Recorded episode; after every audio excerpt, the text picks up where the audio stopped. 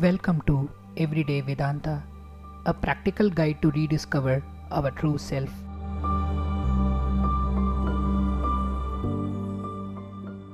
Alright, so welcome to episode 2 of the Everyday Vedanta podcast. Thank you. Very happy that uh, we are here today and continuing this series and keeping the series uh, going. Uh, before we go on to this this session, probably we should talk a little bit about uh, what is our inference or what did we gather from the previous podcast. This episode zero, we spoke a lot about like the basic and priming of like why we started this and all that. So I'm not going to go into that.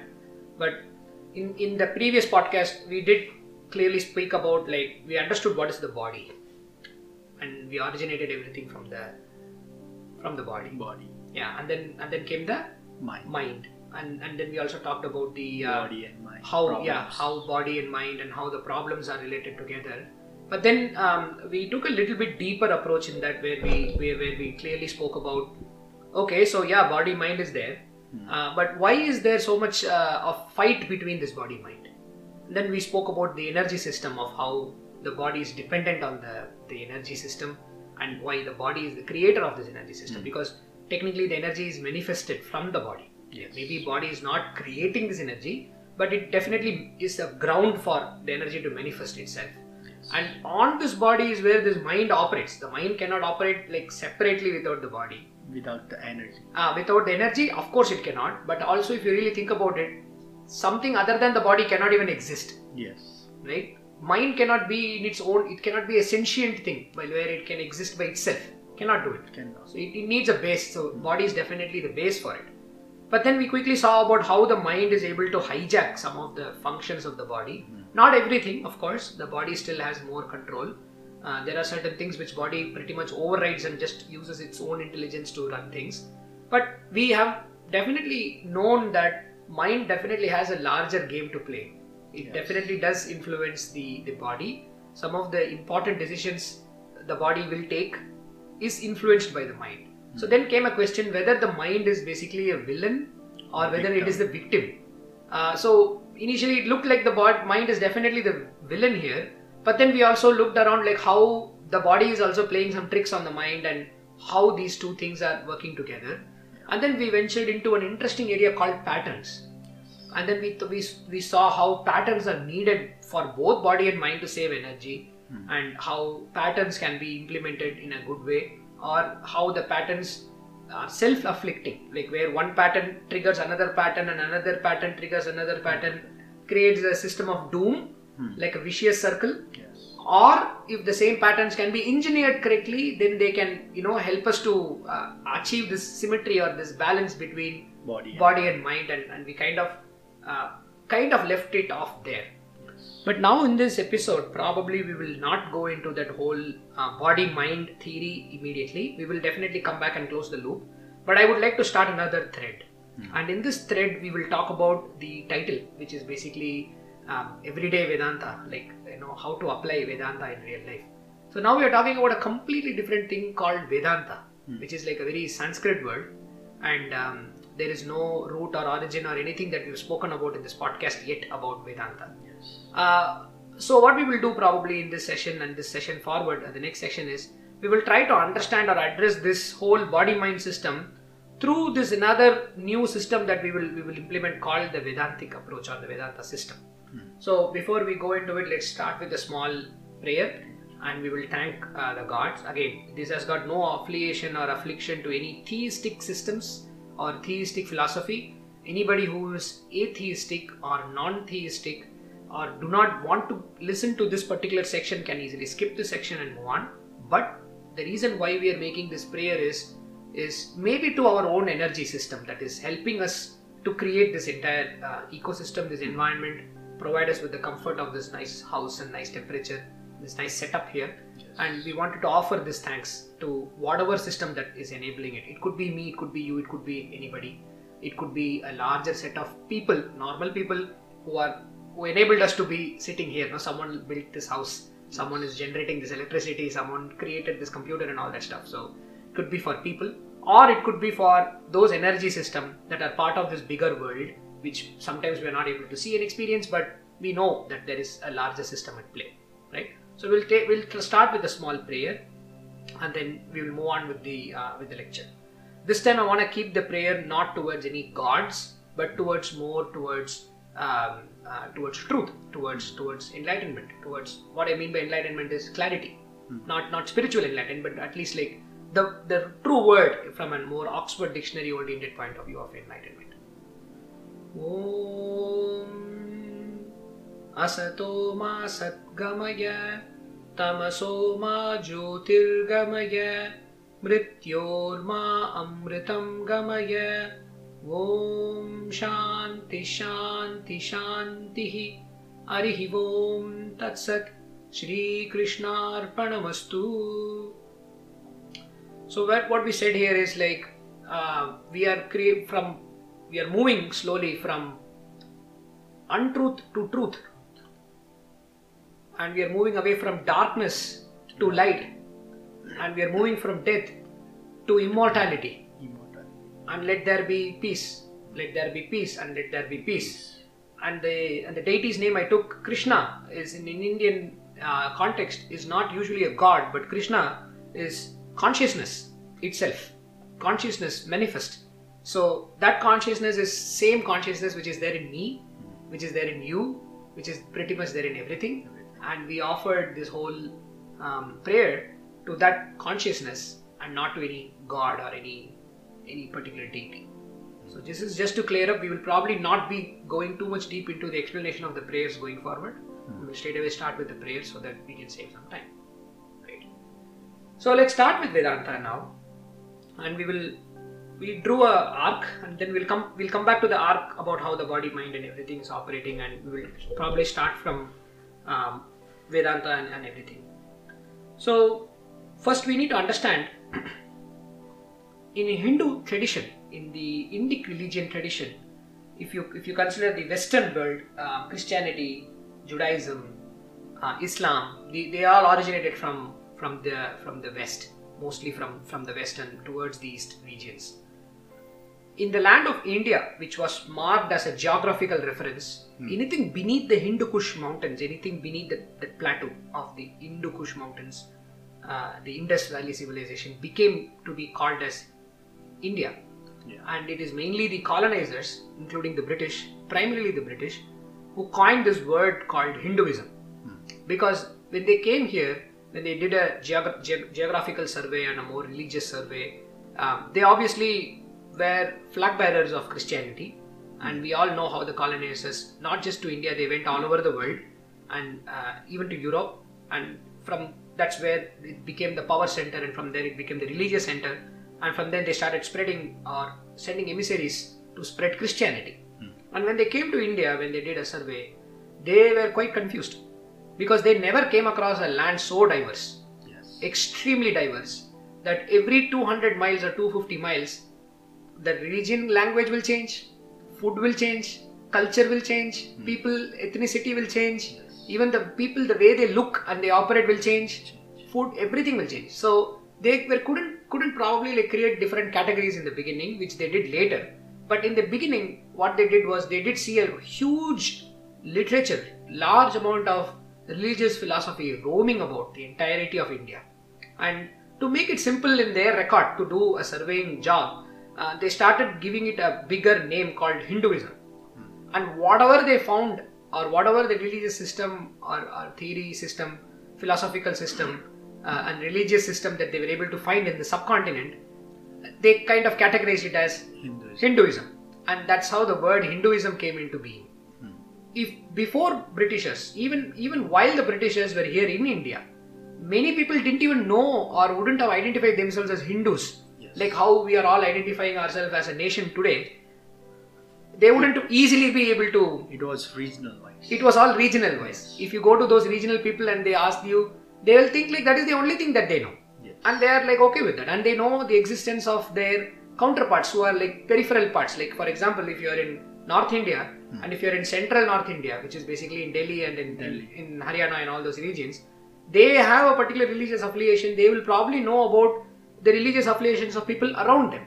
They'll hmm. probably know what's happening in UP or what's happening in Bihar or what's happening in, in Punjab or, or in Rajasthan in only that vicinity they know like oh it, it is little different then probably Yeah. they, they they pray to a different god or a different deity Hmm. but but they didn't have any conflict or any great differences with them Yeah. but when you travel far south the dravidian system was completely different It's very different. it's extremely different their their system of thought and their system of religion and their theology and their philosophy uh, was quite quite different and without getting into too much of the crux of it i would like to start with like the origins of vedanta and how vedanta came into the being and this information what i'm sharing is uh, not to put down any existing religious belief or how people are following their existing uh, belief system their religious system and their theological system and their philosophical system. And that is everybody's choice on what they take what they what they believe in what they agree to uh, what they think is provable what they think is not provable. I'm not getting there. I'm only getting into the idea of how uh, oneness can still be achieved uh, through this discussion and it is all aiming towards oneness and not towards uh, creating these differences and, and split beliefs Yes. so we will probably dive deep into these these philosophical systems probably at a later point of time. But let's strictly keep this to the origins of Vedanta. So in Hinduism, again the word given by British or the religious beliefs or religious practice systems in, in India in the in the East pretty much was was only of two basic types. One type is where they believe to some seminal text that were very old and they predated a lot of different communities even within the, the Indian subcontinent. And those system of thought or those schools of philosophy, they were all called as the Astika philosophy. And what I mean by seminal text, it is the Vedas. Vedas. So Vedas are pithic statements, small statements, hmm. like some saying. Could be like it can you can think of them as proverb, but proverbs are like pretty much like you know evident. These sometimes can be mythical and mystical in nature. Sometimes they have hidden hidden messages and hidden uh, codes, and they are very usually quite short, or they are kind of like um, it's like not in prose but in metrical form, or sometimes in a in, in a very packed form. It's like very packed and you need to you need you cannot just read it and understand. You need to encap- encapsulate. Yeah you need to like encapsulate it and sometimes you know you need to you need another book to decode the original book. Sometimes they are so small that one word will be probably like broken broken up and it will be approached from a more grammatical angle from a more um, religious angle from a more philosophical angle from a theo- theological angle economic angle. There are many angles through which you can look at that one word and it would mean a completely different set of things right? Yes. so these pithic statements are what we call as uh, shlokas or mantras. And there are there are difference between these words. Let's not use them in the same light. It's it will be very wrong. But basically these vedas. So when these vedic systems were created there was this huge character. And we don't know whether this character was real uh, whether there were any roots of origin for this. But there was this guy who put these scattered around pithic statements these these vedic statements together. And his name was veda vyasa uh, the word is not a name. Na- Vyasa is not a name. It's the meaning of the word Vyasa means who put things together, or who's uh, basically an, uh, a differentiator who, who created these different sections of these Vedas. And and this large collection of Vedas, he got them together. He he did both integration and, and differentiation in a, in a way. He integrated all these Vedas, like collected them all together, Collection and Ah, and, and then he split them into four basic sections called the Rig Veda, the Yajur Veda, the Sama Veda, and Atharva Veda. These are the four schools of Veda he created. So the first system of thought or philosophical school is the Astika school, which believed or which accepted these Vedas. They said, yeah, these Vedic statements make some knowledge. They, they, they seem to be, you know, something of great importance, And probably we should, uh, you know, think about them in a much more deeper way and have a clear understanding of them, right? And, and everybody had their own interpretation of this, mark you. They did not just take it and just run with it. They took it. Maybe it could be an environmental reason. Maybe they are living in the mountainous border region where they have to be more, uh, you know, body oriented. They have to be fit. They need to protect themselves from the cold, from the animals, from foreign invasion. So many things happening. But when you keep coming into the mainland, where there is no ocean or there is no sea, they were not. They, only through land you can invade them. There were no flights or anything at that age. right? You cannot hmm. just fly over a continent and drop something from the top. You cannot do it. So you had to cut through all this land mass some of these people were in a geographical region that were surrounded by mountains. So it's very extremely hard to get there. Yes. Maybe one of the reason why the North Indian people never bothered about the South India because of the Vindhya mountain. Yeah. Yeah, in, towards the Vindhya range. Very difficult to cross this Vindhya range through hmm. the Dandaka forest and come here. Even Rama didn't take a straight route. He took a kind of a reverse S route where he went from Uttar Pradesh to all the way across and then put a small S, touched almost Mumbai, our Maharashtra area, and then cut there and then came across and then came south, right? That is the route he took. And because it's because the, the region is like unpassable. It's it's very difficult to cross these Vindhya mountains. So because of these geographical reasons and these economical reasons, some people were near sea, and sea is usually abundant with a lot of um, you know items, Resources. resources. You obviously will have more people coming out and reaching out to you, so there's more chances of trade. So people who were locked in the mainland didn't have much of an exposure. They had to do things in a very sequential, in a very uh, in a very proper way. Otherwise, they will die and they will they will go into lands which they are not sure about. Probably be killed by other people who are in the other land. And these problems did exist back in the time. Yeah. So everybody interpreted these Pithic statements, these Vedic statements in their own way. And they found out different different meaning for this or different different utility for it. Hmm. They, they, they used it for one purpose, the other they used it for other purpose, right? So then what happened was there was this oldest school which is called the Purva Mimamsa school. This school, what they did is they believed in um, praying to these gods, and they thought like this nature, this this prakriti, this this whole nature. Uh, there are different gods for different symptoms. Like there is a god for rain, there is a god for uh, fire, there is a god for wind, and there is this god who oversees all the other gods. Very similar to the pantheon of you know how the Greek mythology evolved, like how Olympus was there, how Zeus and Apollo and and uh, Poseidon and all those guys were there. It very similar to that. We they had a very um, cut god or a specific deity or a specific god for each purpose, like like how Athena was there, the goddess of knowledge in Athens. Um, very similarly, we had Saraswati, who is the goddess of knowledge here in the in the Vedic system. So these are the guys who started giving offerings to these gods. And some of these uh, uh, old traditional people, they even sacrificed humans, and sometimes they even sacrificed smaller animals like cows, uh, pigs, They still do. they still do some in some areas. And again that is their belief system. And they think if you give the sacrifice to these deities they'll keep us happy. So that is the system of purva mimamsa. And then they got they, the purva mimamsa system became a little bit more um, uh, more refined i would say. They thought like okay why don't we you know grow up fire and then give everything to the fire? Because fire is the ultimate destroyer of everything. Yes. let's give everything to the fire and offer sacrifices. So that is why even now when you build a new house you go and see uh, you build some uh, like a homa right? Like oven Oh. and, and then you you build everything and then you you uh, you say a mantra and then you say uh, you say a particular word and then you put that thing there meaning that you've given that to the god and the god has accepted it right and the way the, to understand that is like okay i give you this my god you give me wealth happiness. Uh, make sure my cows don't die because back then cow was currency. So make sure my cow multiplies. Like you if you invest in some shares today you want the share to go up in the market not down right? Because you want to multiply your money and you that you call it investment. Back then they invested in livestock because that was their investment. They buy they'll buy probably like 10 cows and expect the cows herd to become like a 100 cow herd in the next 2 years or 3 years right so that will be the type of prayer that they did so they offered all this stuff, and the Purva Mimamsa system came about, where it is all about praying to God and telling God that, hey God, I will give you this and satisfy you. In return, you give me health and wealth and prosperity and, and give me all the sampath. Uh, make sure that you know I have enough people, sanatan. You know I should have santan. Uh, make sure that I have enough santan or enough children to so that my family is able to live and sustain and grow and so on and so forth the next system is a much more philosophical system which is uh, which is which is like the person who created this whole system according to the Vedas is called Jaimini. Jaimini. He created this whole Purva Mimamsa system. He's the he's the uh, creator who is attributed to Purva Mimamsa is Jaimini. And then came the next oldest system, which is which is a system of thought.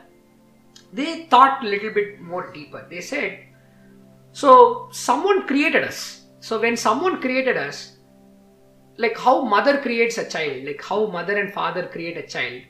And when the child gets born they say like oh you have the ear of your mother you have a nose of your father you have your eyes of your grandmother your hair is like your uncle you walk like your uh, you know stepbrother. They, they say this no? They, they say why even when the baby is born some guys will say they'll come right now delivery would have happened the, the, the baby will change a lot by then. But Yeah. simply they'll say like oh my god you're your mother's eyes. Right. So the idea is like you are born from something that means there'll be an imprint of your parent or your gene or wherever you come from your family right? Hmm. So they said huh very similarly they said why not? What if if our creator has left his mark in us? So that means all of us creation must have come from a source. There should be an origin, right? So you can take it back to maybe in Christianity how they say about Genesis, about origin, and they say Adam and Eve they uh, fell from the Garden of Eden, uh, Eden because of the of the original sin they committed, which is basically God said don't chase knowledge. Uh, the fruit basically represents knowledge, right? And and the Satan comes in the form of a snake and convinces Adam, saying like, hey, why don't you go and eat this fruit of knowledge? and then he eats it and then that forms the original sin right so so then they fell from the garden of eden and then they came to earth and then the whole earth started that's that's the that's the christian theological way of saying genesis how humankind came into being so similarly what happened what they said like okay whoever was the first person who came in or whichever was the first thing that came in that should have the imprint of god in, in him or her or in it Yes. right? A very very clever way of uh, thinking things through, saying like, oh, that means no matter how much of a human I am, Hmm. there must be still some portion of God left in me. Yes. It may be like a very tiny, like very minuscule part of God in me, but a part of God is there in me. We can think that. we can we can definitely think in that direction right so they a very logical system of thought right this system of thought is in the ancient system is called the school of shankya uh, which talks about the prakriti and purusha. Hmm. Prakriti being the whole creation and purusha being this spark or this this dot that is there in us which is basically a particle of god. I'm not talking about god particle like how physics says in antimatter no. Not not quantum physics yet. But this is like more about like you know a very logical school like school of dualism hmm. where there are like two entities. One is like this creator and the creation which is basically the creation which is from us. Hmm. So and then there's a whole concept behind like how this all created. Let's not go there but this is this is one school created by kapila. And they say kapila is the father of philosophy for the entire southeastern cultures. Anything that is in the east uh, any philosophical school in the east advanced philosophical school in the east probably should have originated from kapila who lived probably like 6000 or 7000 even 8000 years before christ.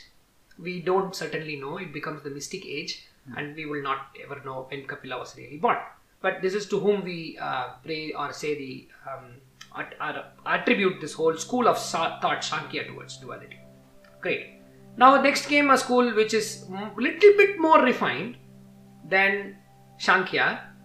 Probably an extension of Shankya, you can say. Some will debate it, but it is my understanding again. I can be wrong, and I'm not being too proud or too uh, rigid saying, no, no, whatever I say is right. Maybe I'm wrong, my memory might serve me wrong. Maybe I would have misrepresented a few things, but this is just a baseline. Yeah. Um, so the third school is basically the school of yoga, the school of union. And what this union means is, I mean, yoga in America means totally different thing. Yoga in America means like standing upside down Postures. and, and saying mantras and then all that. No, that's not the yoga that we are talking about. We are talking about um, the school of union. Hmm. And the idea of union is okay, I agree with you that cool that we there is a spark of divinity in me. Hmm. Can I become divine somehow? Hmm. Right? Can I be one with the divinity? There is two things in me, right? One is this this nature of whatever I call as me, and then the original root of me, which is some spark you just said right now, and that spark is there in me. When the spark leaves me, I will die. Body and mind will not function anymore. Yeah. Whenever the spark is there in me, I start to live. I come to life and I do whatever I do in my life. Hmm. And whatever I do in my life doesn't look very divinely, doesn't look very godly. I do all sorts of things. I kill things, you know, I say bad things to people, I lie, I steal, I borrow, I beg and do all sorts of stuff. Some of the stuff I do on a daily basis doesn't look godly at all. so how how can I, you know, be godly? Hmm. Can I be in union with that godliness in me? Hmm. Not anywhere from outside, within me only. Within me. Can I be in union with this this godly nature inside me? That is the school of yoga, by created by this great guy who we will probably like read a lot from because this master probably left us a lot of practical tips to follow and his name was Patanjali and very famous this master because you go to internet and put Patanjali you will probably get 3000 to 30000 books on Patanjali Yoga Sutras. And sutra means thread. Thread. thread. Yeah. the reason why they said thread is because it is flowing. It is in connection with something else. Hmm. So you cannot just start with that. In fact the first word of patanjali yoga sutra very divine auspicious word called atha. Atha is actually like like so. So it's like a continuation. It's, it's So. So as if like he said like some 57000 things and then this continues right? He starts with atha.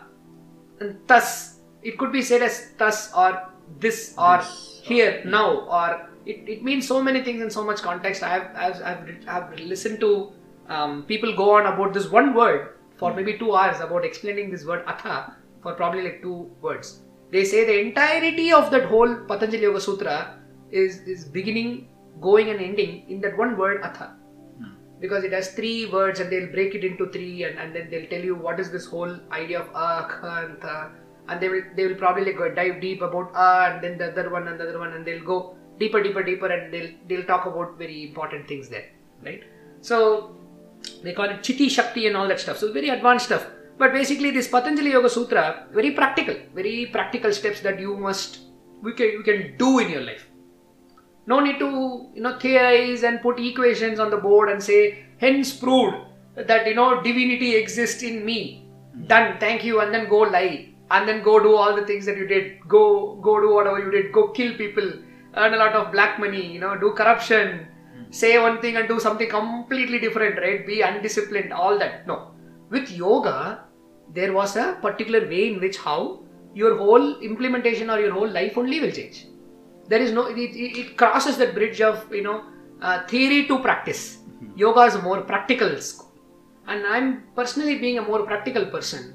Uh, i like the school of yoga and I, that's where i started probably my whole research and everything back long back. So this came the third school yoga. Then came the fourth school uh, which is basically the school where we are now talking about the school of logic. Because Shankya, if you see, originated this whole idea of logical thinking. And some people really liked this whole logical idea of logical thinking.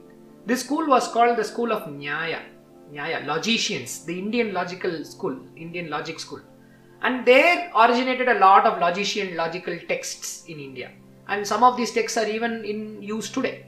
And the school of Nyaya, or who are called as Naiyayikas, they still exist today, till date. But not very prominent or it's not very famous until someone tells you about them. You'll probably not learn about them. This is a very important school. Um, there are a lot of different people uh, who attribute this school to uh, a rishi or a sage uh, called as Gautama and he's the uh, creator of this whole philosopher school of Nyaya school, like Gautama. Not Gautama the Buddha, this is Gautama, this is a separate saint who, who still belongs to the same Vedic age. And uh, I personally don't know much about Gautama. Probably listeners can go and read more about him, and if, I, if they know something, they can contribute to this to this lecture. Uh, then came the school of Indian atomists. They they thought like cool. They think like anything living, anything non-living is made up of these simple, tiny things called atoms. And they their idea of atom and scientific idea of atom like proton neutron electron is different. Their atomism is completely different. They said like there is one common unit. And this common unit when they bind with each other common units will lead to different type of creations and this common unit has a core and that core is this divinity core. And you can see that you can kind of think like Shankya kind of like triggered a whole cataclysmic system of different different different thought. Very very cool cool school where they thought like everything is atom everything is like you know if you boil it down ultimately you will get one common element. Element. and it's that combination of this common element with some uncommon create element will create different different different different different things and varieties of things in this world. Living non-living and partially living and partially non-living and semi-solid solid gas and, and human being and you think about it no your your hand you have a nail and you have skin right next to each other. Hmm. Nail is hard skin is not hard. Hmm. Right? Nail in fact is, is a non-living entity in your body. Nail and hair are dead things in your body. Yes. but they grow. I mean technically living things will only grow. Non-living things will not grow. Hmm. So if you if you put a dead body or bury a dead body you can, you can see observe that their nail and their hair are still growing. Because they are dead in a way, right? But how can dead thing grow? Dead thing is not growing; it is accumulating. It's not growing in a sense; it's accumulating. It's adding and adding and adding and adding, and it's pushing things out of you. Yes. But it looks like it is living, right? But this dead thing which is being pushed out is from a living thing. Hmm. For example, your hair follicle is a living thing, Living thing. and it's from this hair follicle this non-living entity is coming out. Yeah. So their idea is like, so let's stop thinking about things as living and non-living, and let's try to boil things down to a common factor, and they boiled that common factor down to this one divine particle. That is a school of logic. The Indian logicians they are called. Right? So, and the person who created this school is attributed as Kanatha, Kana or Kanatha, and he created this whole Indian logical school. Next came the school of the last school of Uttara Uttama Mima, Uttara Mimamsa, like Purva Mimamsa and Uttara Mimamsa. They kind of like took all the best parts of all the schools and they just combined it together and they called it into a logical school. Their idea is forget Earth, forget this universe, take this whole existence into picture. Hmm. Take existence, astitva, Astit. existence, isness, isness. So how to explain this? Very difficult to explain. But one way how I find it easy to explain is is is, is through electrical knowledge and and since I'm an electrical engineer, I find it very convenient for me to. So you take this computer monitor, right? Take this hmm. computer monitor, right? You have seen two computer monitors are before you, right? This one computer monitor. Yes. In this computer monitor, you are you are able to see different shapes and forms and colors, right? Yes. Different different shape and different different form and different different color. Yes. There is a start icon then there is a folder icon then there is a search icon then there are different different icons Hmm. so if it is in that particular way you call it icon Icon. then in the behind of that icon there is something called wallpaper Yes. suddenly there is something different there in that wallpaper there could be iron man there could be any now there is an iron man in the wallpaper right in iron man you will see eyes you will see face you will see hands you will see fingers you will see light many things and then in that whole thing you will see something called as a mouse pointer Hmm.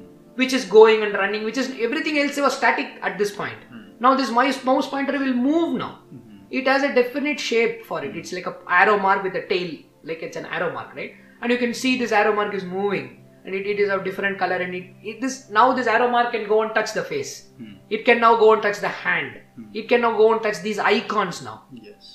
but all this is happening in the. No in the monitor In the monitor.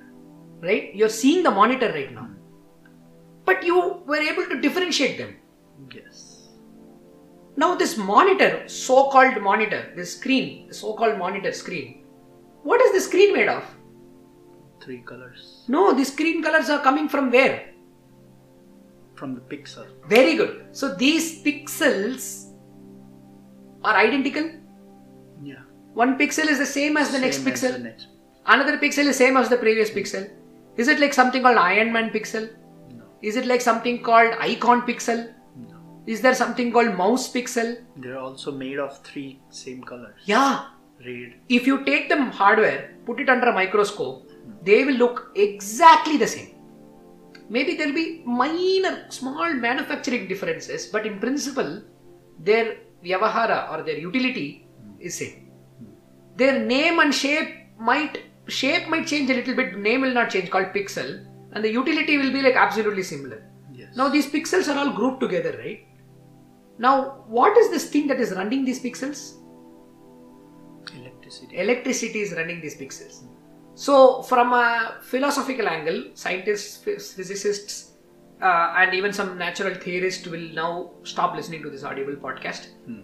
Is because I will now say that each of these icons, each of these pixels, each of these things are run through electricity.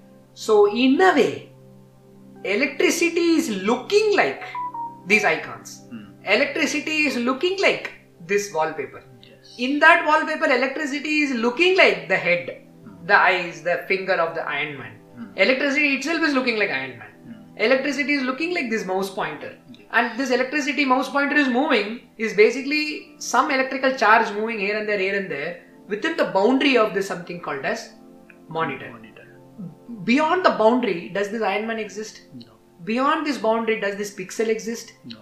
ah so within this boundary only they exist right so now think of this whole isness this here right here you me the planet the solar system the galaxy the milky way galaxy the other adjacent galaxies like andromeda and other countless other galaxies and whatever whatever whatever away from this galaxy there is one star which is like probably millions of years from us that hmm. everything is part of this isness. Business. this isness. And it is always live. So this electricity should always be live. If hmm. this electricity is not here it's like refreshing the screen right? Because if i watch a movie there is a character coming in point a and then in ne- next second the character comes to point b hmm. and in the next second the character comes to point c then you have a motion picture right? You're, you're moving pictures right now. That's how we watch a movie right? Yeah. but if you really think about it nothing moves. You are sitting in the same spot. The in theater when you're watching a movie you are sitting in the same exact spot. Hmm. The movie is running in the same exact spot but inside the movie there is a car. In that car there is a hero in that car there is a heroine and then they are going nicely in that car and there is a music and there is a waterfall and then there is a scenery they are in love now there is something called emotion coming into picture and then you are also in love Yes. and someone takes this heroine away from the hero, there is separation, there is great anguish, You there is so that. much sorrow and pain and anger. You also feel so much sorrow, pain, and Anger. anger. But you are sitting in the same spot. But there are movies there, Mm. And then there are characters there. You will not even see them as light. You will say the name of the actor. Yes. You won't even say the name of the character of that actor. You know, but that guy is not real. You know, everything is not real. Mm. But then you like to assume that everything is real. Yes. Why not same thing is happening here now in the macro? Let's apply the same principle of the monitor. You are a pixel, I am a pixel. Hmm. Let's take let's talk like that.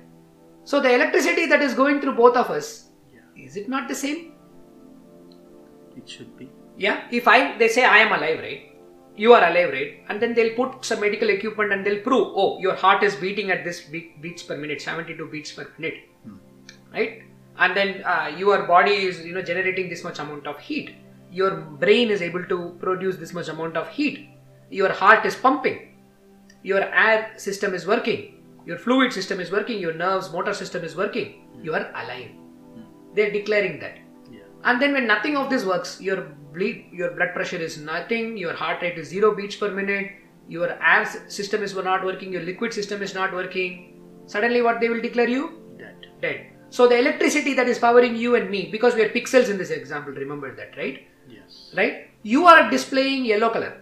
I am displaying a red color. Mm. But the electricity in us is Same. So the Uttaramimamsa system focuses on the commonality of these two things. Hmm.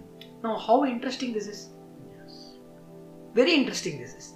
Now, there is a great sense of peace when we think about it like, oh, so I am Asian, you are Caucasian, but the electricity that there is Same. same. You are yellow, I am orange, but the electricity that is there in the pixel is Same. so why not we start seeing this entire world not in the name of form or not in the name of their given name or not in their utility Mm. but the common thing that is powering this all thing it might look like atomism a little bit Yes. it might look like logical school a little bit it will look like shankya a lot actually a Lot. a lot like shankya nothing like purva mimamsa though Mm. where there is like, oh God, please help me. And the God says no. In, in Christian theology, they say, um, the God reply, responded, the pagan gods especially, they say, I am an angry God. I am a greedy God. I am a trickster God. There, there are pagan gods like that, right? Where they worship these different forms of these gods. There are gods at different nature. And suddenly one God will become angry. And oh my God, God, don't become angry and shower thunder on us. Please bless us. And you know, I will give you five uh, sheep as a sacrifice and please stop this rain. This is killing me. And they give five sheep and the rain stops us. So this is how the, the belief system worked. But this system is much more refined. They are looking things that are same as each other. Yeah. so when now you when you walk out in the world and you look at other people and think of this pixel example and think like even though this pixel is looking like this, these are momentary in nature. This is very momentary in nature. Because tomorrow if I change the wallpaper to a flower, the Iron Man will now look like a flower. Yes. Pink and color and so cute and so beautiful and so peaceful and all that. Now he's looking like he's going to destroy the whole world right now. Like, ah, I'm going to like throw this beam at you, right? When you switch this all off, what you will see? Blank. Blank screen you will see. So is this the pixel which is actually doing this? Electricity. Sort of, sort of, because when you have when you put electricity in a fan, it will not show you Iron Man. When you put it in a light bulb, it will not look like an Iron Man. Yes. When you put it through this monitor, and you have different pixels of same name, shape, everything, Hmm. suddenly this is taking the form of an Iron Man. And that also you see, right? Only in that border it looks like Iron Man. Just beneath the border, it looks like an icon. And that also there are different types of icon. And there is one moving thing in between all this, which can move freely anywhere in the screen. He can go touch the Iron Man's nose, touch the icon. That also is part of the same pixel, right? So that means Vedanta philosophy, the whole idea is what if this whole system is one and they are appearing as name, shape, and form? That's Vedanta. This isness, that, that liveness is Vedanta. Now, why would you link this Vedanta and why would you link uh, the body, mind, and all this stuff together? Where is the hook point? The hook is about to come, and we will hit the hook when it comes there. We now know at least what are the six schools of um, Astika tradition, right? What are the Nastika tradition? How does that look like? People who don't agree to the Vedas. We will not go too deep, but one of the most primordial schools of the Nastika tradition uh, is Buddhism, and I'm very fond of Buddhism is just because um, Buddha actually, if, if there are only like so much full handful of masters whom if they would have not existed, the whole idea of philosophy and spirituality would have would have taken a very different course. And I don't know, I don't know whether I'm, we are so fortunate that these masters appeared. One master is Kapila of Shankya. If Shankya did not start, then we would have still been, you know, very much believing in pagan gods and all the gods. Like uh, there are probably gods in the celestial system, so we should not even try to go to space. I mean, that could have been that that would have been a very true possibility. Now, luckily, that didn't happen in the Western system, but in the Eastern system also, um, if Shankya school did not have originated, then the idea of uh, Paramatma and Jivatma and the whole school of Dvaita and Advaita, Chintya, Chintya, Beda, Beda, uh, Vishishta Advaita, and all the different school, even the atomists and the Naiyayikas wouldn't have existed if Shankya didn't come. Kapila is a primary seminal master that we should all be thankful that that appeared in this world. So This for Sankhya, in what era it could have come? nobody could say these things clearly. People could only guesstimate at the maximum. Um, I want to say that um, uh, I consult just Wikipedia or something in the system, and in in my humble opinion, we shouldn't go too deep into these things and take them to be like ultimate, absolute reality. If you do that, then you'll again fall into the same paradigm of people who do that, and then you'll adhere to that system. It's like this, right? let's assume that you want to go to a town or a city and there is a board that is saying like go this way to the city the board will have the name of the city some city name let's say sunnyvale. You want to go to sunnyvale right? They say sunnyvale and one arrow mark will be here right? It actually has the name of the city called sunnyvale with an arrow mark.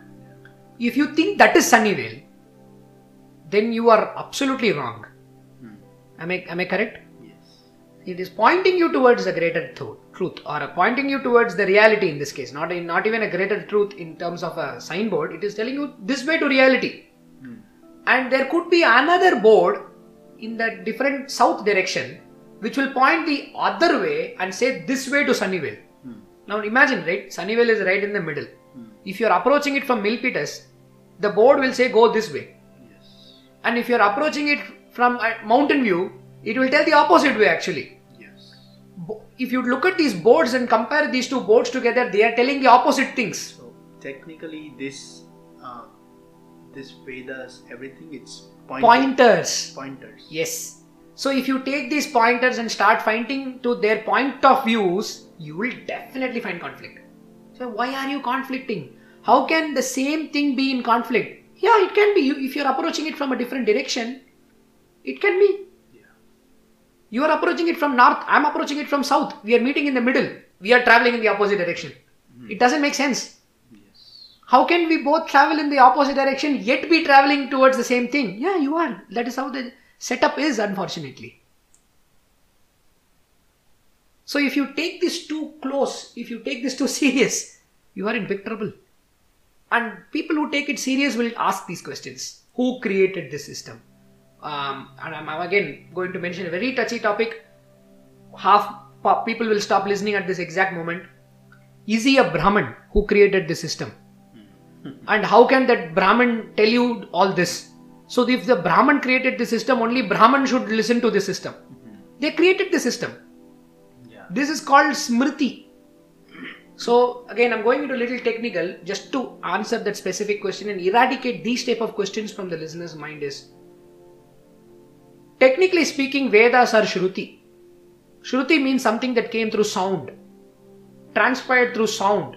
So one guy said to another, another guy said to another, another guy said to another. Remember this corporate game we used to play, where everybody stands in one line. Hmm. One guy will say one message, and the other guy has to say the same message to the other guy. Hmm. By the time it reaches the thirtieth guy, it will be like you know, my mother wanted your head for breakfast.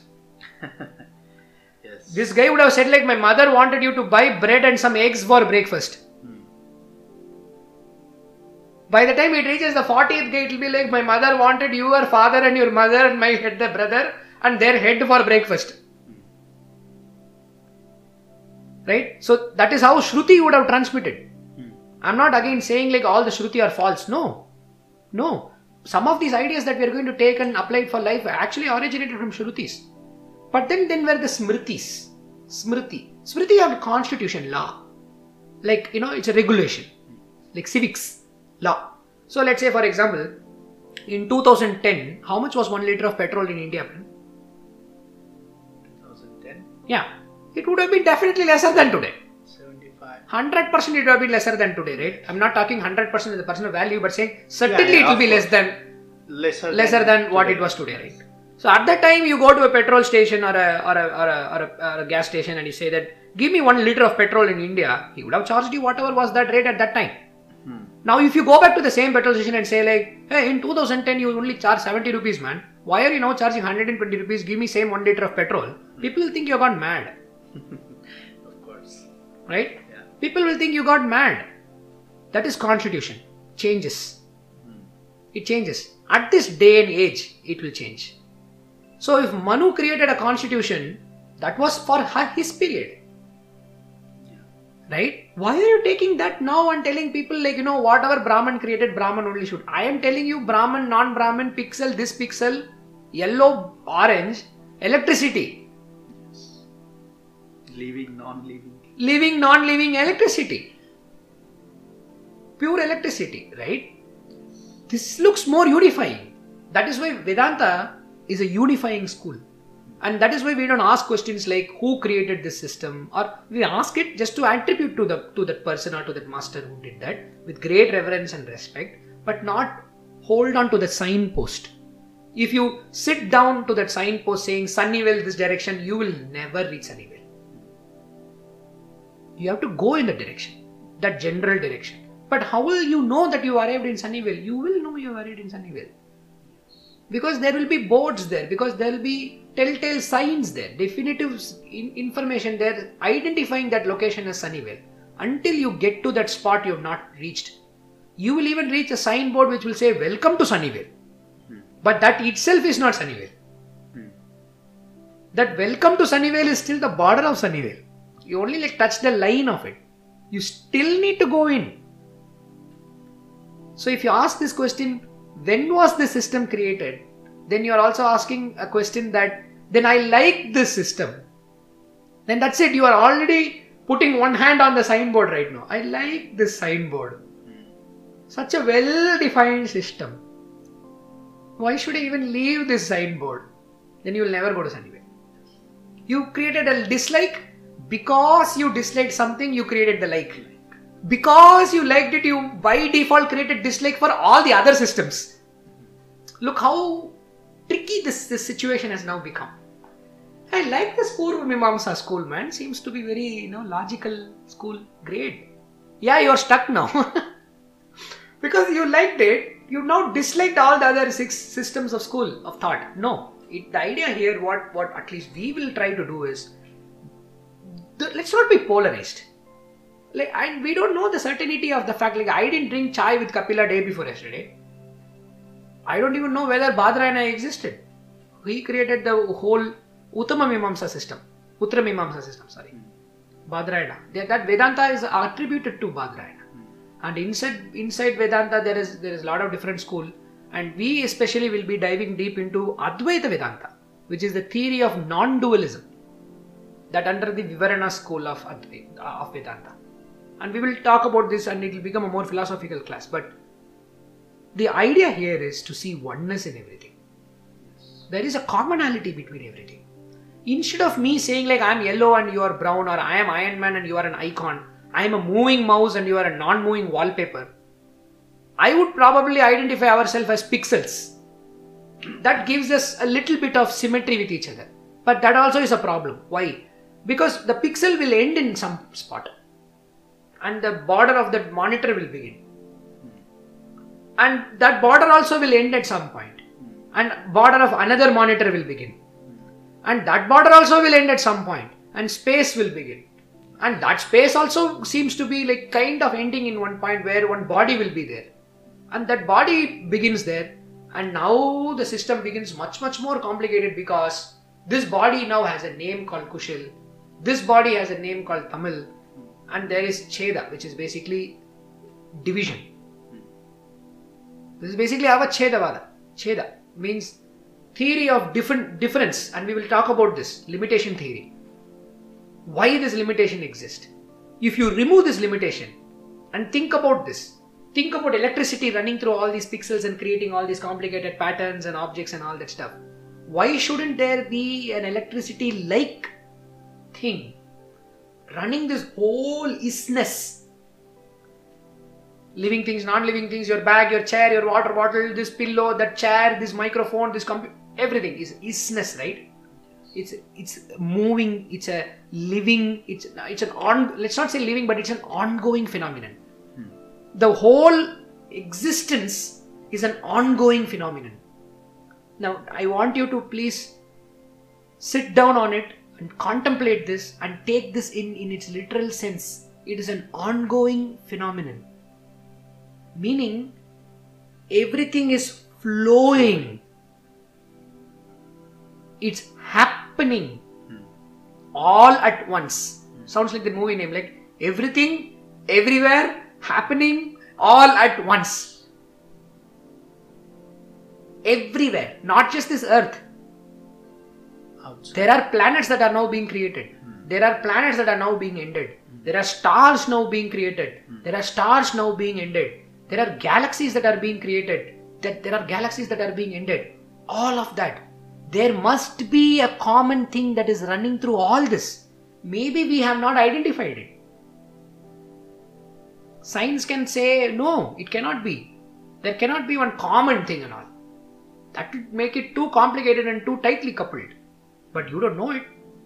You only knew the pillars of creation just Few years. few mo- few months back, in fact, right? Hmm. And that too, you are observing old information. Probably millions of years late, you are observing that. You are only observing it now. Yes. So that means existence is ahead of you, Way, way ahead of us. much ahead of us. so you cannot you cannot dig the dead and experience something in the future. You cannot do it. No. You're doing postmortem right now. I'm talking about existence which is happening here, now, everywhere, all at once. So, Vedanta is trying to put forth a theory which is saying that why can't there be oneness? I'm not talking about oneness in oneness word sense. I'm breaking that word into one hyphen ness. So, it is not a noun, it is a verb. Noun means tree. I'm saying treeing hmm. because the tree is not dead it is growing it is changing and Buddhist will also say this. This is called Nimittavada, or they say that this is called like Kshanikavada. Means like the doctrine of non-momentariness, or the doctrine of sorry, doctrine of momentariness. Doctrine of moment. Everything is momentary. Kshanika. Everything is time, time, time. Now, now, now. So the tree changed. Hmm. Minutely, it may be changed. Very microscopically, nano to nano, it changed. Hmm. But it changed. Change. So you look at one tree once, you turn your head back, you look at the tree, you didn't look at the same tree. That is their way of refining it. Buddhism, very important school, Buddhism. So same thing with us, living thing. Living thing, you, we are also changing constantly. Hmm. Right? So, in the second school, as we were saying, without forgetting the thread of discussion, so the second school that did not agree with this whole Veda school is Jainas. The Tirthankaras, basically. Mahavira, Vardhamana Mahavira, and all those guys. They did not believe in, in, in Jaina school. In the Jaina school, they didn't. They had their own set of Vedas, and they had their own doctrine. But probably they didn't mean the Vedas of of what was compiled and integrated by uh, Veda Vyasa, right? And then the next school is uh, uh, Buddhism, Jainism, and then Sikhism is another school in the Indic religion which did not believe in Vedas. They have their own Guru Granth to agree to, right? And then comes the Indian materialist called the Charvakas. They were materialist people. And fortunately or unfortunately, I must say, whatever India is now known for, I'm ta- not talking about just India, whatever the Southeast Asia, South Asia and Southeast Asia is known for, is, is, is mainly because of materialists. And they are the guys who, who thought gold is primary, and they created all the Dharma, Artha, Kama system of the, uh, the Dharma Sastra, Artha Sastra, and Kama Sastra. They created all the system. Most of the Smritis, unfortunately, were created by the Charvakas. And they, and I'm not saying this, but there are verbatim quotes. I couldn't quote here, but many people in the Vedic system did not, uh, were very uh, afraid and they were very like, um, they wanted the whole Charvakas to just go because that created a huge decline in the in, in the Indian school of thought. And even now, if you go somewhere, current day, modern day Hinduism or the collect, collect, collection of Hinduism is in a chaos, probably confusing or sending conflicting inf- conflicting information uh, throughout the whole diaspora, which created this whole up, rift of this whole system being completely now somewhat uh, diabolical and you know very congested and very polluted right now right? Charvakas. And finally, there was one school which did not want them to be categorized as anything. They were just saying, enough, leave us alone. enough of all these theories and all that, you know, stuff. We are nobody. We don't want to believe anything. Can you believe, like now, um, in, in gender neutrality, there are genders which do not want to identify themselves as anything, Hmm. right? Yeah. They are given a given a moral high ground to stand on now. Hmm. Can you believe in, in, in our Indian subcontinent we provided the system or the system was provided? Nobody provided that. Look at it. They took it to themselves and they stood on their own ground saying like we don't believe in anything. We are normal human beings who will live, eat, die and we'll have fun and we'll just go. We don't want to be a part of anything. Hmm. That school was also existing along with this school pretty much. And there were numerous schools in between. In between right so this is the originations of vedanta now let's let's put a pause here and then come back and link it to the original problem now now the problem where it all started or the where the whole problem is right now is we have two tangents going right now we have two parallel lines right now meeting at infinity right so let's take these two parallel lines not a, not even a tangent maybe a two parallel lines now going to become a tangent is how is this body mind problem related to Vedanta, man? What does Vedanta has to offer to this body mind problem? Now, if you closely look at the previous series that we, we created, previous episode, we, we talked about this energy conflict problem, right? And then we talked about patterns in the mind. Hmm. Now, most of the patterns that get created has a definitive structure to it, hmm. right? And the problem with this patterning is like we think that or the mind thinks that he, the mind is suffering through all these systemic problems hmm. and this problem of energy and then the mind has to do something to act on it and takes control over the body similarly the body acts on it and tries to take control over the mind. And the control problem creates this illusion of control problem comes into picture and then body mind mind body body mind mind body this fight starts. Hmm. And the mind ultimately loses energy and pollutes the body and body loses a lot of energy pollutes the mind and then this vicious circle keep rotating with each other and there is no definitive stop. This is all being created because fear of death. Right because if the energy goes away Body will die. body will die. Now, what Vedanta is slowly trying to give you and hit you on the face is what do you mean by death? Let's think about this pixel way. Hmm. There are now very sophisticated pixels that are being created right now called OLED. Hmm. The idea behind LCD and LED and OLED is in LED there is one backlight. I'm talking technology right now and I'll map it back, don't worry. And this L- in the LCD technology or even LED technology, there is one backlight. Yeah. And what will happen is, if there is a black color coming somewhere, the light will not turn, it cannot turn off now. It will become very dim. But it will still be lit. Hmm. And the black will not look like true black, it will look like somewhat like a grey or a light grey color will come.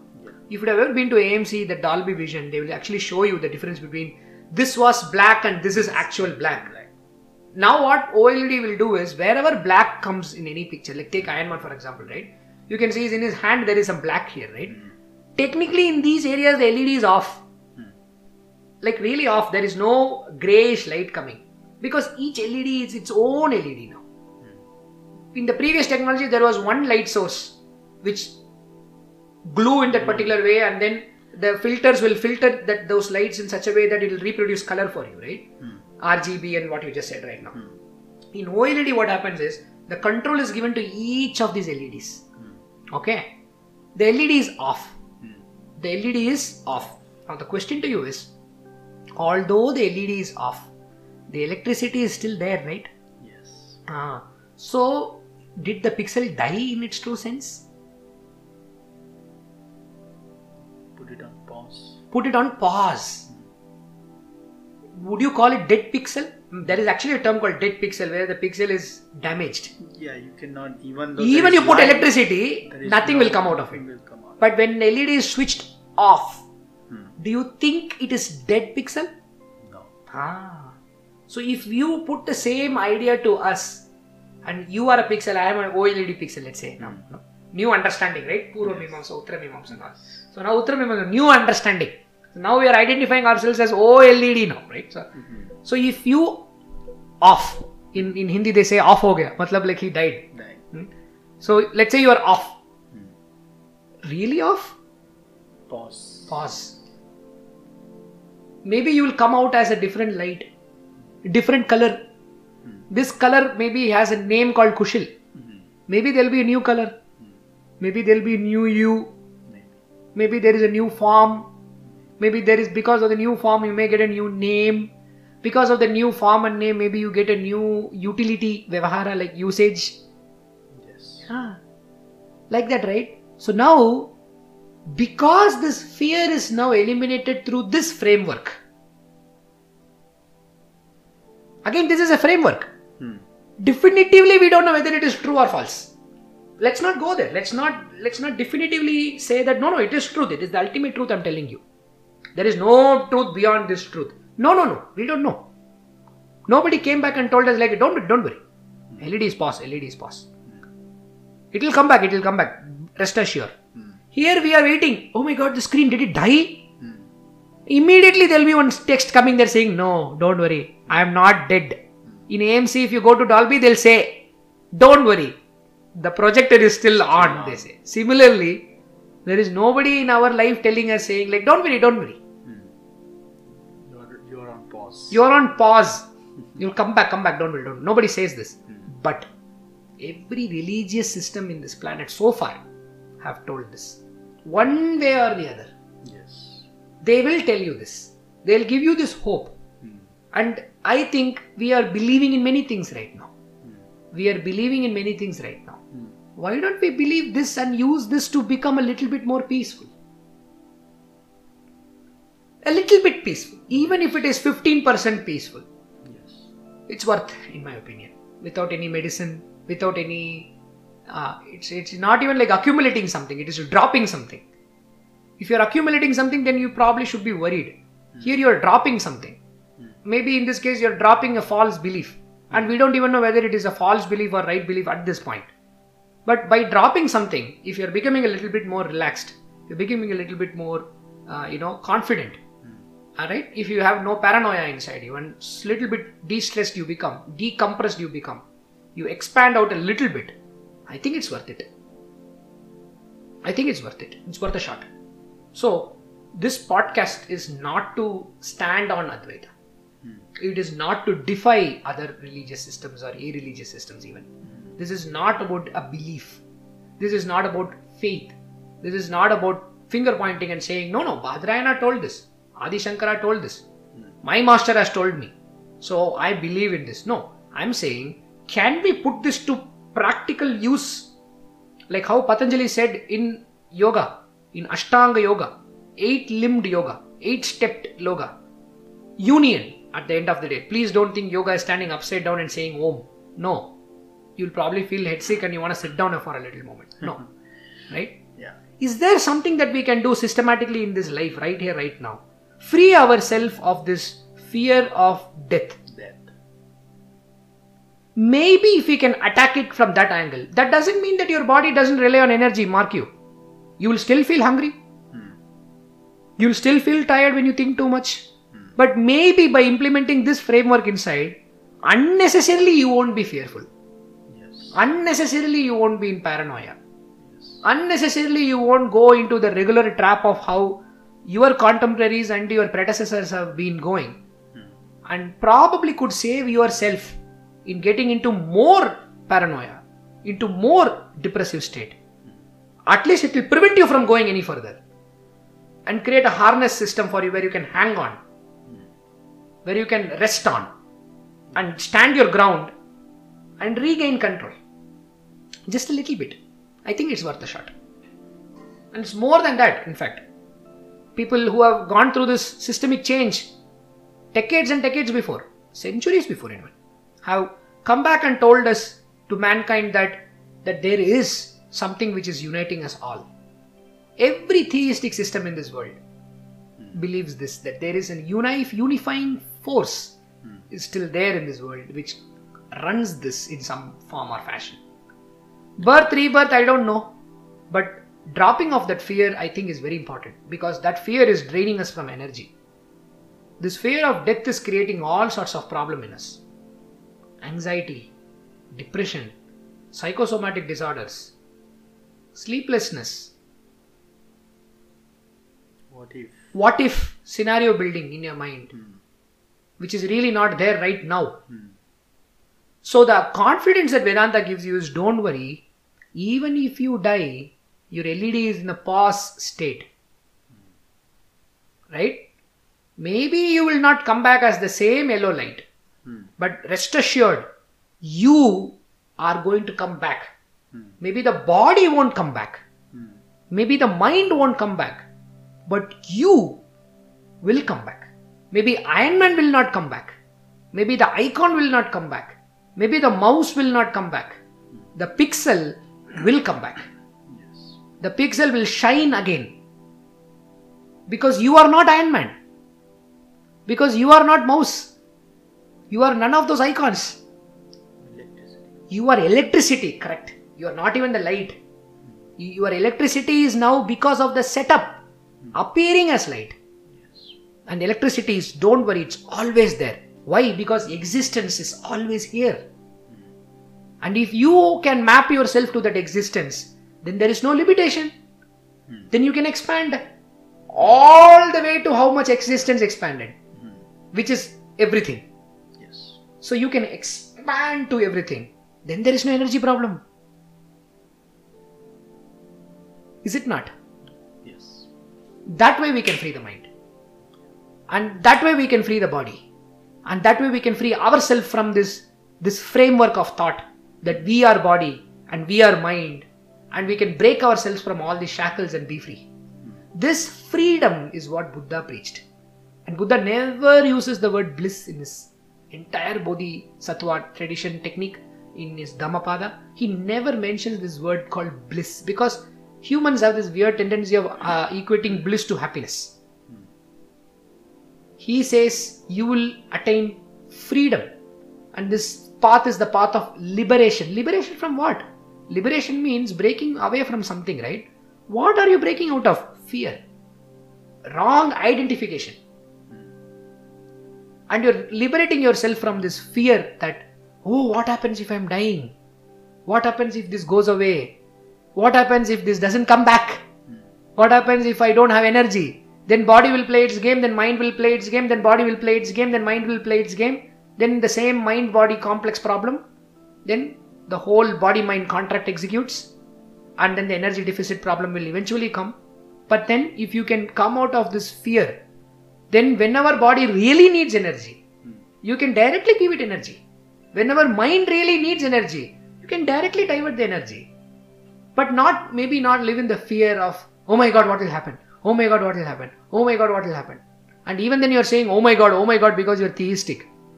Because in India, they all think that theistic system or astitva or, or sorry, or astika means whoever believes in God. No, actually, Astika school doesn't say God exists. In fact, you'll be very surprised. Of those six schools I said, except for Purva Mimamsa, Hmm. nobody accepts the existence of God. Yes. Think where did I say God ever? Only in Purva Mimamsa I did say God is there and then they pray and all. No. Every other school from Sankhya to uh, Vaisheshika Hmm. to Naiyayika, yoga, yoga never says there is someone called God and then you have to go pray to this God and the God takes care of you. No, he says that there is something called big vastness.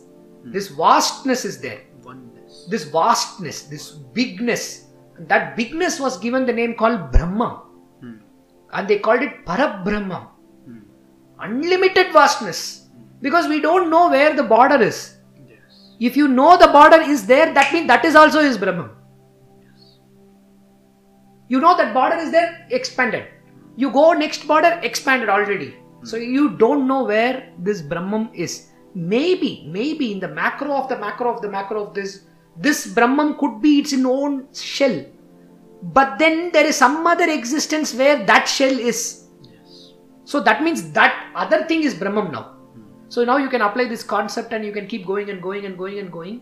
You will cannot even contemplate this anymore. It's only infinite. It's only infinite beyond that point. So this is what everybody says that that oneness, this this bigness. Hmm. This bigness is this is us. Very difficult to now think because now you're taking the entire one small pixel, you're over putting the load in pixel saying, Don't worry, pixel, you are the entire movie. No, no, don't think of it as a movie. You it won't work out. Say so one pixel is there which is displaying Iron Man's left eye. Then there is another pixel which is displaying Iron Man's left eye. Hmm. These two are not same, I agree. Hmm. But I'm not talking you to identify yourself as pixel anymore. Identify yourself as the electricity running underneath. Then there is no problem. Hmm.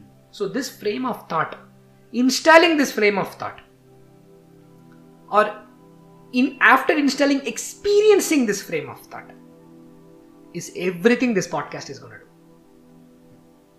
And we will explore through this frame of thought, through this system of setup, we will explore what are the possibilities now, how this can expand, and how this can, you know, benefit us from escaping away from the fear of Fear of death, death. thereby escaping the fear of energy, thereby, sorry, by thereby escaping the wastage of energy, thereby neutralizing the depreciation of energy. So, still from a neuroscientific angle, at the end of the day, you will not waste energy into areas where you shouldn't be wasting it. That doesn't mean you will simply sit there and think like, no, I am this vastness and I will not eat. It will not work because this is a pointer, not that it itself. Remember this. If tomorrow there is a better way of doing this, tomorrow probably psychology, neuropsychology, and neurophysicists will crack this at some point in the future. Where they will probably find out what is this this this soul, whatever this is there inside our body, they may probably find it. At that point, they will still think they will say that oh, this soul is still still the same. And they will again try to go on inner one level by saying, What is this soul made of? Yes. And again, the pursuit will keep happening. but we will not be alive at that time. For sure. So, in order for us to live here peacefully, in order for us to make sure that we conduct this in this correct way or the normal way where we don't drain ourselves from this energy system, already an energy deficit system, how can we become net neutral is all the thing from a social, biological, physical angle. From a spiritual, philosophical, from a theological angle, is this frame of thought or the frame of what is the framework that we are installing in the brain. Hmm. And that framework is what Vedanta is going to give us. Hmm. So, through installing this Vedanta framework, we will come to a correct understanding. Hmm. And through understanding, we will come to experience. Once you have experienced, then there is no proof needed, no belief needed, no faith needed. Then you discard this entire system as well. It's like this, right? Let's say you spilled something on the floor. What will you do? You will take one uh, paper towel, hmm. one clean paper towel, you will put it there, scoop it up, clean the whole system up. Now this clean paper towel became full contaminated, right? You will throw it away, right? Hmm. And then what happens? You get the clean floor. Hmm. So likewise, you have a wrong understanding. You bring the right understanding. Remove the right understanding and the wrong understanding. Then what you will have is the reality, hmm. your experience. Hmm. That is all we are going to do. So if you do not believe in Vedanta, or you do not believe in the school of, wait a minute, but it still seems up in the air, man. I am me, right? How can I be him? Or the same energy that is in me is in him. What is the proof? So instead of going down that route, hmm. trust the masters. Have faith in the masters who's pre- proposing or who's preaching or who's trying to propound this theory of Vedanta. Put trust in that master. Take what that master is trying to say and try it. Apply it. Create it in your lab. Your body and your mind is your lab now. Yes. Try it and uh, do the picker upper technique. If it works, it works. It worked. It brought you out of depression now.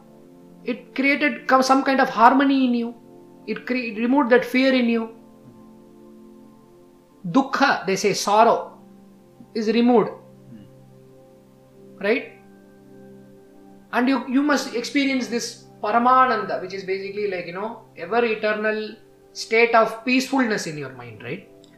So if this can give you that peace and remove the sorrow, uh, that's all we want, man. That's exactly what we want. You call it energy, you call it Brahman, you call it Atman, you call it pizza, I don't care. You say Coca Cola, Coca Cola every day also, I don't care. But if it makes me feel happy, if it removes all my sorrow in my life, that's all I want.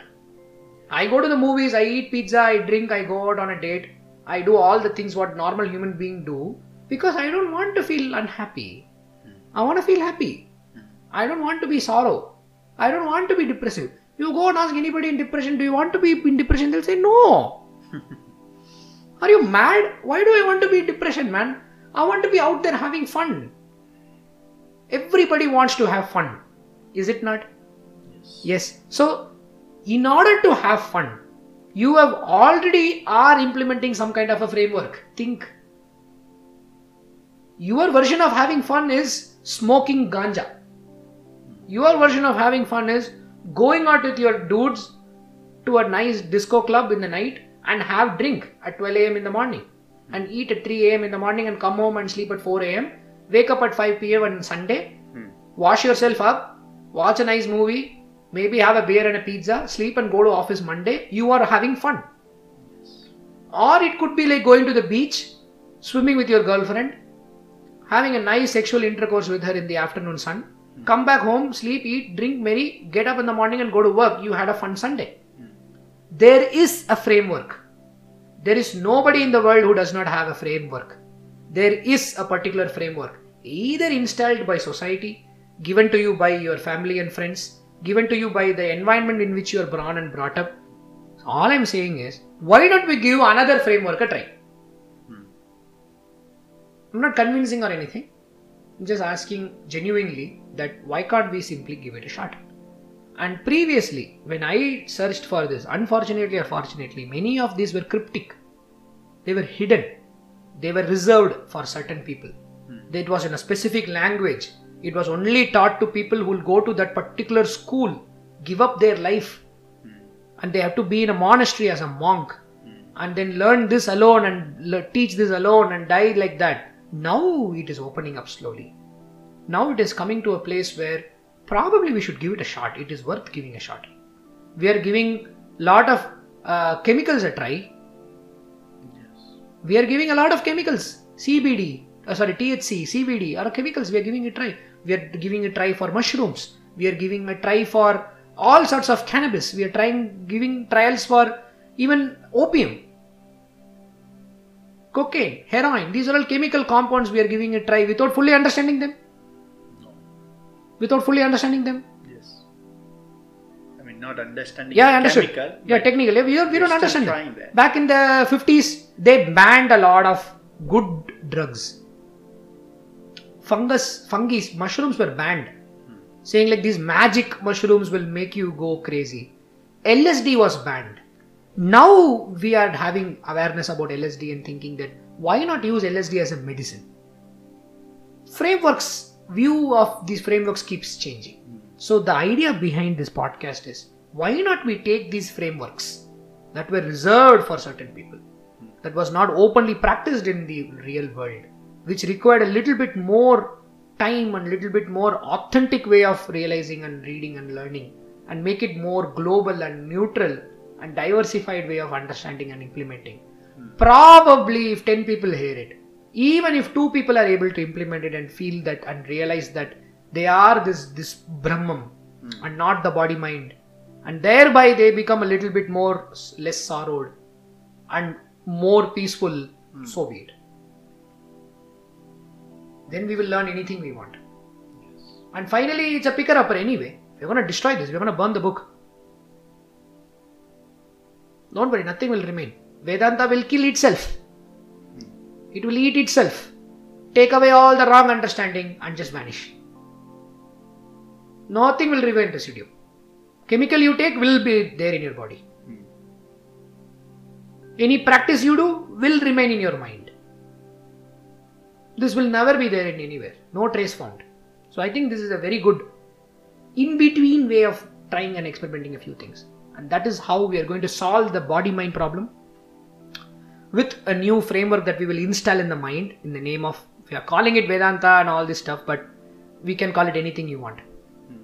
If you like to call it like one uh, happiness.exe if your mind is running you think if your mind is running 64 bit windows then call it happiness.exe or if you are running mac in your mind if you think your mind is fully mac then call it happiness.dmg call it whatever you want. Doesn't matter. Call sunnyvale whatever you want. Doesn't matter. But going there is all matters. Being there is all matters. You go to beach you go to ocean people will call it different different name. Somebody will call the ocean atlantic ocean. Somebody will call it ocean pacific ocean. Somebody will call it ocean indian ocean. Someone will call it bay of bengal. Ultimately they are having fun time there. The amount of fun you will have in those beaches same. You call it whatever ocean you want. You do whatever activity you want. Cold current water current sorry cold current hot warm current anything you call. It east australian current anything you call. But the fun that you will have the happiness that you will enjoy the experience that you will get same. Similarly if we can install this framework in your mind call it a framework call it a philosophy call it tautology call it epistemology call it whatever you want. Ontology everything anything you want philosophy religious anything you want whatever name you want to give whatever form you want to give. Ultimately if we can make you experience peacefulness remove sorrow by doing whatever worth it. Let's try it. That is the state in which we are in right now unfortunately. Because this energy crisis is really happening. And we need to do something about it. So this will be a good beginning for us to try and implement something. And we will see we will we will um, go through some procedures some techniques without converting ourselves to hindus by the way hmm. without converting ourselves from anything that we are here now today being as what we are originally are and trying to understand it from its true original sense, some of the ancient knowledge is proven to be factual, working. We have had good amount of masters. We luckily have had amazing amount of guides, teachers, enlightened beings who have lived amongst us, shared this knowledge with us. Christ is such an enlightened being. Buddha himself, Gautama the Buddha was an en- enlightened being. Kabir was an enlightened being. Nanak was an enlightened being. The Jaina Tirthankaras were enlightened beings. Vardhaman Mahavira was an enlightened being. Ramakrishna Paramahamsa was an enlightened being. Vivekananda was an enlightened being. Raman Maharishi was an enlightened being. Vallalar was an enlightened being. We know all these people definitely, definitively existed in this planet. Yes. And by enlightenment, I mean not walking on water or converting water to wine or not aging or like one how they say Buddha, wherever he went, one cloud followed him. We don't want all that stuff. we just want to be happy. We just want to be less of our burdens, want to live a peaceful, happy life. And if we can get that, and if you want to call that enlightenment, so be it.